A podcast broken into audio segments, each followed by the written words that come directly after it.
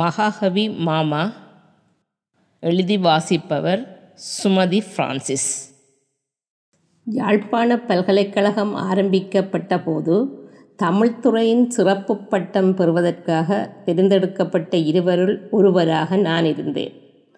1979 மகாகவியின் வாழ்க்கையும் கவிதையும் என்ற தலைப்பில் ஆய்வு ஒன்றினை மேற்கொண்டிருந்தேன். அதற்காக அவரது துணைவியார், சகோதரிமார், நண்பர்கள் என பலரை சந்தித்து மகாகவி பற்றிய நிறைய விடயங்களை சேகரிக்கும் ஓர் அரிய வாய்ப்பு கிடைத்தது. பேராசிரியர் கா சிவத்தம்பி அவர்கள் எனக்கு ஆலோசகராக இருந்து என்னை வழி நடத்தியதோடு மாத்திரமல்லாது, மகாகவியை பற்றி எழுத நீதான் பொருத்தமானவள் என்று ஊக்கமும் கொடுத்தார். எனக்கும் மகாகவிக்குமான தொடர்பு என்பது மாமா மருமகளுக்கு இடையிலானது. மகாகவியின் மூன்றாவது சகோதரியின் மகள்தான் நான். ஆனால் நான் மாமாவுடன் பழகிய நாட்கள் மிகவும் குறைவு. ஏனெனில் அவர் அரச பணி நிமித்தம் கொழும்பு, திருமலை, மன்னார், மட்டக்களப்பு என ஆங்காங்கே தங்கியிருந்தபடியால் விடுமுறை காலங்களில் மாத்திரமே அவருடன் பழகும் வாய்ப்பு கிட்டியது. மாமா இறக்கும்போது எனக்கு 16 வயது. பல விடயங்கள் நினைவில் இருக்கின்றன. அவற்றை விட என்னுடைய அம்மா மாமாவை பற்றி சொன்னவையோ இன்னும் ஏராளம். எனது அம்மாவுக்கு தனது தம்பி, அதாவது மகாகவி என்றால் போதும், புழுகி புழுகி கதைகள் சொல்லுவார். அவரை விட திறமசாலி எவரும் இல்லை என்பதுதான் அவரது வாதம். அப்படித்தான் மகாகவியும் இருந்தார். 44 வயதிற்குள் தான் வகித்த பதவியில் முன்னேறி உயர் அதிகாரியாக பொறுப்பேற்றார். அது மாத்திரமல்லாமல் ஈழத்து கவிதை வரலாற்றிலும் தனக்கென தனி இடம் வகித்தார். சிறு வயதில் மகாகவிக்கு பாடசாலை சென்று படிப்பதில் அவ்வளவு நாட்டம் இருக்கவில்லை. அளவட்டியில் அவரது வீட்டிற்கு அருகாமையிலுள்ள சீனன்கலட்டி ஞானோதயா வித்தியாசாலையில் ஆரம்ப கல்வி கற்பதற்காக சேர்க்கப்பட்டார். இவரது தாயார் கமலாம்பாள் பாடசாலை வாசல் வரை கூட்டிச் சென்று விட்டுவிட்டு வீடு திரும்புவதற்கிடையில் அவர் பனை வடலைகளுக்கூடாக இரகசியமாய் ஒரே ஓட்டமாக வீடு வந்து சேர்ந்து விடுவார். வீட்டில் அம்மா, அப்பா, 4 அக்காமாருடன் செல்லமாக இருந்துவிட்டு பாடசாலையில் ஆசிரியர் கட்டுப்பாட்டில் இருப்பது அவருக்கு பிடிக்கவில்லை. இப்படி படிக்க விருப்பமில்லாமல் மகன் இருப்பதைக் கண்ட தாயார் மிகவும் கோபத்துடன், நீ படிக்கப் போகாவிட்டால் உன்னை சுருட்டு சுற்றத்தான் அனுப்புவேன் என்று கோபத்துடன் கூறினார். அதையும் மகாகவி பொருட்படுத்தினார் இல்லை. சில நாட்கள் கழிய ஒரு நாள், அம்மா நான் இனி படிக்கப் போக இல்லை, சுருட்டு தொழிலுக்கே போகிறேன் என்றதும் தாயார் மிகவும் வேதனைப்பட்டு புத்திமதிகள் கூறி படிப்பில் ஆர்வம் உண்டாக்க எவ்வளவோ பாடுபட்டார். அளவட்டியில் அப்போது போலீஸ் இன்ஸ்பெக்டராக இருந்த சின்னையா என்பவரிடம் ஆங்கிலம் கற்பிக்க அழைத்து சென்று பாடம் முடியும் வரை தானும் இருந்து கூட்டி வருவார். மகாகவிக்கு படிக்க விருப்பமில்லையே தவிர படிப்பில் வெகு கட்டிக்காரனாக விளங்கினார். 6 வயதிலேயே பெரிய எழுத்து இராமாயணம், பாரதம் என்பவற்றை படித்து அந்த கதைகளை தனது தம்பிமாருக்கு கூறுவார். இப்படியாக இன்பமாக பொழுதை கழித்து கொண்டிருந்த காலத்தில் அவரது தம்பிமார் இருவரும் வயிற்றுப்போக்கு காரணமாக காலையில் ஒருவரும் மாலையில் ஒருவரும் என இருவரும் இறந்து விட்டார்கள். வேதனையில் தவித்தார்.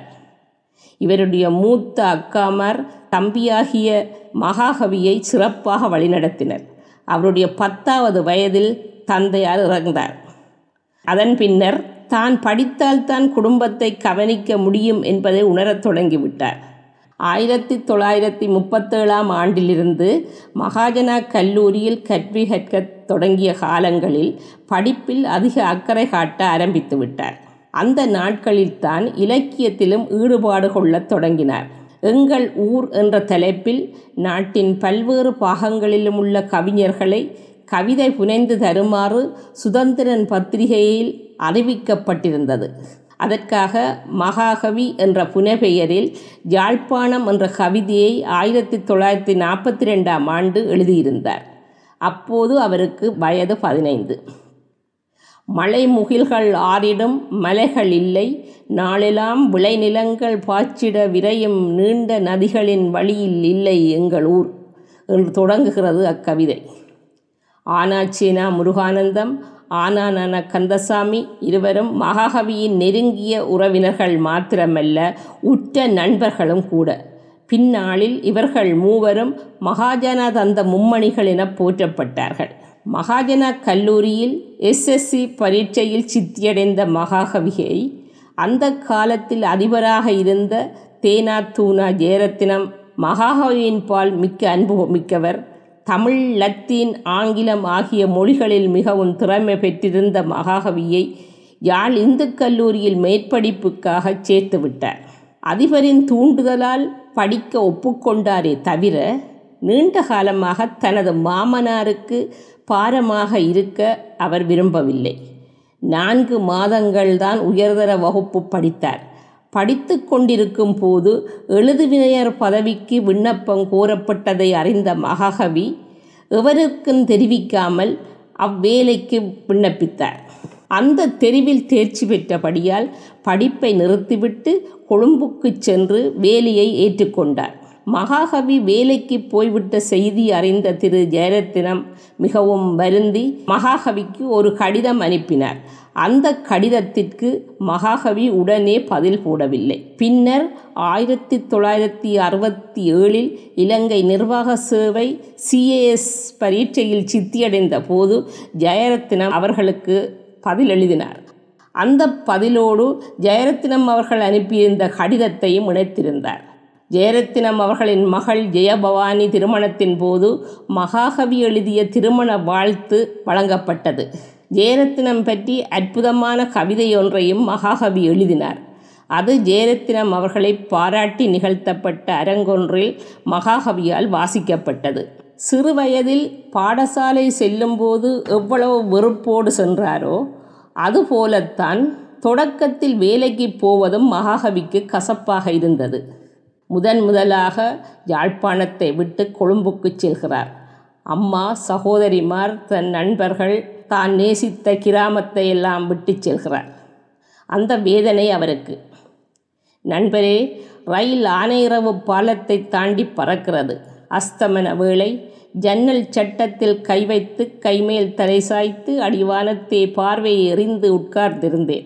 இவ்வளவு நேரம் அவ்வாறு இருந்தேனோ அறியேன். கை நனைந்து சில்லிட்டு குளிர்ந்த போதுதான் சட்டென்று ரயிலில் பிரயாணம் செய்து கொண்டிருக்கும் நினைவுற்று எழுந்து நிமிர்ந்தேன். ஆம், நாம் இருபேரும் கேணிப்பட்டி பனங்காட்டு வெளியில் பேசி மகிழ்ந்த மாலைக்கால நினைவுகளில் ஆழ்ந்து போனேன். இனி அந்த நாட்கள் எப்பொழுது வருமோ? பட்டப்பகலில் எல்லா மேசைகளுக்கும் மேலே மின் விளக்குகள் ஒளியை உமிழ்கின்றன. வெளியே மழை குளிரடிக்கிறது. உள்ளே காற்றாடிகள் இரென சுழல்கின்றன. பார்ப்பதெல்லாம் புதிய முகங்கள், புதிய சூழல், புதிய வாழ்க்கை, புதியதொரு உலகுக்குள்ளே வந்து மாட்டிக்கொண்டு விட்டேன் போலிருக்கிறது. என்ன பிழைப்பு, என்ன வாழ்க்கை இது! ஊரோடு ஒரு வெற்றிலை பாக்கு கடை போட்டுக்கொண்டு உட்கார்ந்து விடலாம் என்று தோன்றுகிறது. மகாகவி தனக்கு எழுதிய கடித வரிகளை உள்ளடக்கி நேசக் கவிதை சொல்லும் பறவை என்ற கட்டுரையில் ஆனா சீனா முருகானந்தன் குறிப்பிட்டிருக்கிறார். இது மகாகவி இறந்த பின்னர் 15/7/1977 ஈழநாடு பத்திரிகையில் வெளிவந்திருக்கிறது. காலப்போக்கில் கொழும்பு சூழலையும் வேலை இடத்தையும் பழகிக்கொண்டு கவிதை எழுதுவதற்கு ஏற்ற களமாக மாற்றிவிட்டார். விரைவாக தனது வேலைகளை முடித்துவிட்டு மேசை லாட்சிக்குள் காகிதத்தாள்களை வைத்து கொண்டு கவிதை எழுதுவார். மேலாளர் வந்தால் ஏதோ வேலை செய்வது போல் அமர்ந்திருப்பார். மகாகவி 25வது வயதில் தனது மாமனார் முத்தையா என்பவரது மகளான பத்மா சனியை 2/4/1954 கொழும்பில் திருமண பதிவு செய்து கொண்டார். இந்த மாமனார்தான் மகாகவியின் தந்தை இறந்த பின்னர் அவரது குடும்பத்தை கவனித்து வந்தவர் என்பது நினைவு கொள்ளத்தக்கது. மஹாகவி வீட்டிற்கு பக்கத்திலேயே அவரது வீடும் அமைந்திருந்தது. சின்ன வயதிலிருந்தே தங்கச்சி தங்கச்சி என்று அழைத்து வந்த மகாகவி திருமணத்துக்கு பின்னரும் தங்கச்சி என்றுதான் கூப்பிடுவாராம். அளவட்டியில் திருமண நிகழ்வு முடிந்ததும் மனைவியை அழைத்து கொண்டு கொழும்பு சென்றார். 1954 ராகமத்திலும் 1955 குணுப்பிட்டியாவிலும் 1958 கொள்ளுப்பிட்டியிலும் வசித்து வந்தார்கள். பாண்டியன் சேரன் இருவரும் யாழ்ப்பாணத்திலுள்ள இணுவில் வைத்தியசாலையில் பிறந்தார்கள். மூன்றாவது மகனான சோழன் திருமலையில் பிறந்தபோது தோழ எம் வாழ்வு துலங்க பிறந்துள்ள சோழனும் தாயும் சுகம் என தனது நண்பர்கள் எல்லோருக்கும் தபால் அட்டை மூலமாக தெரிவித்திருந்தார். குழந்தைகள் பிறந்தபோது இப்படித்தான் தபால் அட்டையில் செய்தியை அனுப்புவது வழக்கம். சேரன் பிறந்தபோது எழுதியது இது. பேரன்ப ஒன்றும் பெரிதாய் எழுதவில்லை. சேரன் பிறந்த செருக்கு அவ்வை பிறந்தபோது எழுதியது. மீண்டும் நம் வாழ்வு துலங்க பிறந்துள்ளால் ஈண்டு எமக்கந்த அவ்வை. 1967 இலங்கை நிர்வாக சேவை தெரிவில் சித்தியடைந்ததன் காரணமாக மன்னார் கச்சேரியில் மாவட்ட காணி அதிகாரியாக பதவியேற்றுக் கொண்டார். பிள்ளைகளின் படிப்பை குழப்பக்கூடாது என்பதற்காக அத்தையையும் பிள்ளைகளையும் அளவட்டியில் விட்டுவிட்டு மகாகவி தனது நண்பர் ஒருவருடன் சேர்ந்து மன்னாரில் ஒரு வீட்டை வாடகைக்கு எடுத்து அங்கேயே தங்கியிருந்தார். 15/6/1967 திடீரென்று ஏற்பட்ட இதய நோயினால் 21 நாட்கள் யாழ்ப்பாண வைத்தியசாலையில் அனுமதிக்கப்பட்டிருந்தார். பின்னர் வீட்டில் 45 நாட்கள் ஓய்வு பெற்ற பின் வேலைக்கு செல்ல வேண்டியிருந்தது. இதய நோயால் பாதிக்கப்பட்ட காரணத்தினால் முதலாக யாழ்ப்பாணத்திற்கு இடமாற்றம் கிடைத்தது. தமிழுக்கு தொண்டு செய்வோர் சாவதில்லை என்ற கவிக்கிணங்க புத்துயிர் பெற்றுள்ளேன் என்று 23/18/1967 நுகுமானுக்கு எழுதிய கடிதத்தில் குறிப்பிட்டுள்ளார். யாழ்ப்பாண கச்சேரிக்கு தினமும் அளவட்டியிலிருந்து செல்வது சிரமமாயிருந்தபடியால் கார் வாங்கினார். வேலைக்கு போகும்போது தெரிந்தவர்கள் யாராவது நடந்து போய்கொண்டிருந்தால் அவர்களை அழைத்து கொண்டு செல்வது வழக்கம். பாடசாலை விடுமுறை காலங்களிலும் சனிக்கிழமைகளிலும் பாண்டியன் சேரன் சோழன் மூவரையும் கூட்டி சென்று யாழ் பொதுசன நூல் நிலையத்தில் விட்டுவிட்டு அவர் வேலைக்கு செல்வார். வேலை முடிந்து திரும்பும் போது கூட்டி வருவார். அப்போது இனியாலும் அவ்வையும் சிறுவர்களாக இருந்தபடியால் அவர்கள் வீட்டில் நிற்பார்கள். இவற்றுக்கு அப்பால் எனக்கு மாமாவுடனான ஒரு சில நினைவுகள் நிழலாடுகின்றன. எங்களை சும்மா நலம் விசாரிப்பாரே தவிர அம்மாவுடன் தான் மணிக்கணக்கில் கதைப்பார். அம்மா அடுப்படியில் சமைத்து கொண்டிருக்கும் போது அங்கேயே ஒரு பாயை விரித்து மாமா படுத்திருப்பார். தம்பி தம்பி என்று அம்மாவும் அக்கம்மா அக்கம்மா என்று மாமாவும் அழைப்பதை பார்த்து எங்களுக்கு பொறாமையாக இருக்கும். மகாகவி தனது 4 அக்காமாரையும் அக்கம்மா என்று தான் அழைப்பார். மாமா அத்தை பிள்ளைகள் விடுமுறைக்கு ஊருக்கு வரும்போது நாங்கள் அளவட்டிக்கு போவதும் அவர்கள் மாவட்டபுரத்துக்கு வருவதும் பசுமையான நினைவுகள். மாமாவுக்கு 5 பிள்ளைகள், நாங்களும் 5, 10 பேரும் சேர்ந்தால் சொல்லவா வேணும். விடுமுறை முடிந்து பணியிடத்துக்கு செல்லும்போது அளவட்டியிலிருந்து காரில் மாவட்டபுரம் வந்து எங்களுக்கு பயணம் சொல்லிவிட்டுத்தான் போவார்கள். அந்த காரில் அவர்களை வழி அனுப்ப காங்கேசன்துறை புகையிரத நிலையத்துக்கு சென்றது நினைவிருக்கிறது. காங்கேசன்துறையிலிருந்து கொழும்பு செல்லும் புகைவண்டி நீண்ட நேரம் தரித்து நிற்கிறபடியால் உள்ளே ஏறி பார்க்க கால அவகாசம் இருக்கும். மாமா குடும்பம் பயணம் செய்த 1ஆம் வகுப்பு பெட்டியில் ஏறி பார்த்த அன்றுதான் ஏர்கண்டிஷனின் குழுகுழு உணர்வை முதலாக அனுபவித்தேன்.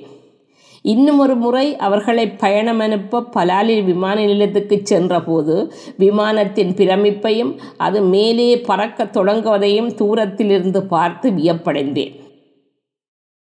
மாமாவை கடைசியாக வழி அனுப்பிய நாளை மறக்க முடியாது.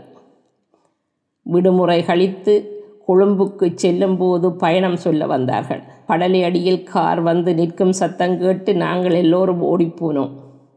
அப்போது எனக்கு 16 வயசு. காப்பூத்த சாதாரண வகுப்பு படித்து கொண்டிருக்கிறேன். அம்மாவை பார்த்து, சுமதி பரீட்சையில் சித்தியடைந்தால் தொடர்ந்து படிக்க விடுங்கோ, படிப்பை நிறுத்திவிட வேண்டாம் என்று கூறினார். அன்று போன மாமா திரும்பி வரவில்லை. இறந்த அவரது உடலந்தான் அளவட்டிக்கு வந்து சேர்ந்தது. மாமாவின் அந்த கூற்றுத்தான் நான் மேற்படிப்பை தொடர்ந்து படித்து பட்டதாரியாக காரணமாயிருந்திருக்கிறது என்று நம்புகிறேன். வணக்கம்.